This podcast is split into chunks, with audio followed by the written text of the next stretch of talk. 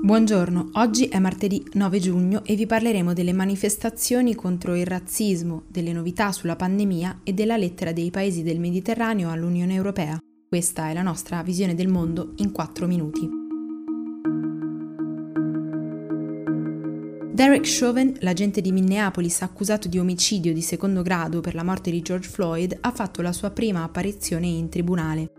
Intanto migliaia di persone si sono riunite a Houston, la città dove Floyd è cresciuto, per ricordarlo l'ultima volta prima della sepoltura che avverrà oggi. Nel frattempo il Consiglio Comunale di Minneapolis ha annunciato lo scioglimento del Dipartimento di Polizia locale. I poliziotti verranno riassegnati a una nuova forza di sicurezza, le cui regole e procedure dovranno essere ridisegnate anche ascoltando le esigenze della comunità.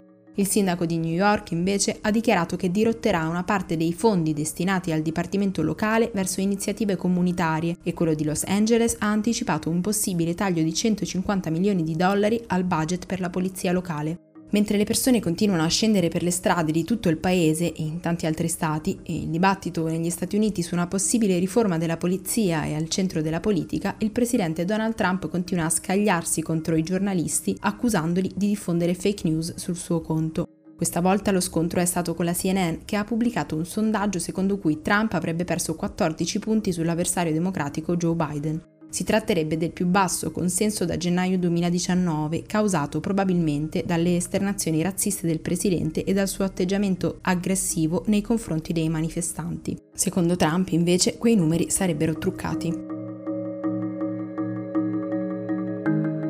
La Nuova Zelanda ha eliminato tutte le misure restrittive per il coronavirus, eccetto il controllo alla frontiera. Poche ore prima il ministro della Salute aveva annunciato l'assenza di nuovi casi nel paese per la prima volta dal 28 febbraio. Secondo una ricerca pubblicata su Nature e condotta presso l'Imperial College di Londra, lo stringente lockdown imposto in buona parte dei paesi europei ha evitato più di 3 milioni di morti. Un simile studio, realizzato da scienziati statunitensi, ha appurato che le misure restrittive in Italia, Cina, Corea del Sud, Iran, Francia e Stati Uniti hanno evitato o posticipato circa 530 milioni di casi di coronavirus. Infine, ieri è partito il test dell'app Immuni, il sistema di tracciamento dei contagi. Abruzzo, Liguria, Marche e Puglia hanno già iniziato a collegare i dati raccolti con il sistema sanitario nazionale, mentre nel resto d'Italia, per il pieno funzionamento dell'applicazione, si dovrà attendere qualche giorno. Immuni è già però disponibile per il download in tutto il paese. Italia, Cipro, Grecia, Malta e Spagna hanno cofirmato una lettera per la Commissione europea in cui chiedono di tornare a discutere di una gestione comune del fenomeno migratorio.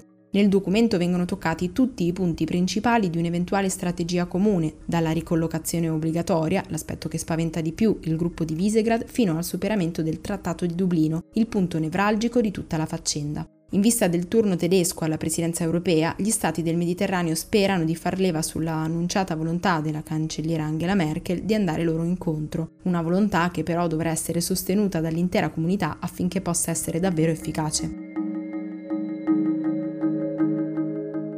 Per oggi è tutto. Da Antonella Serrecchia e da Rosa Oliassi, a domani.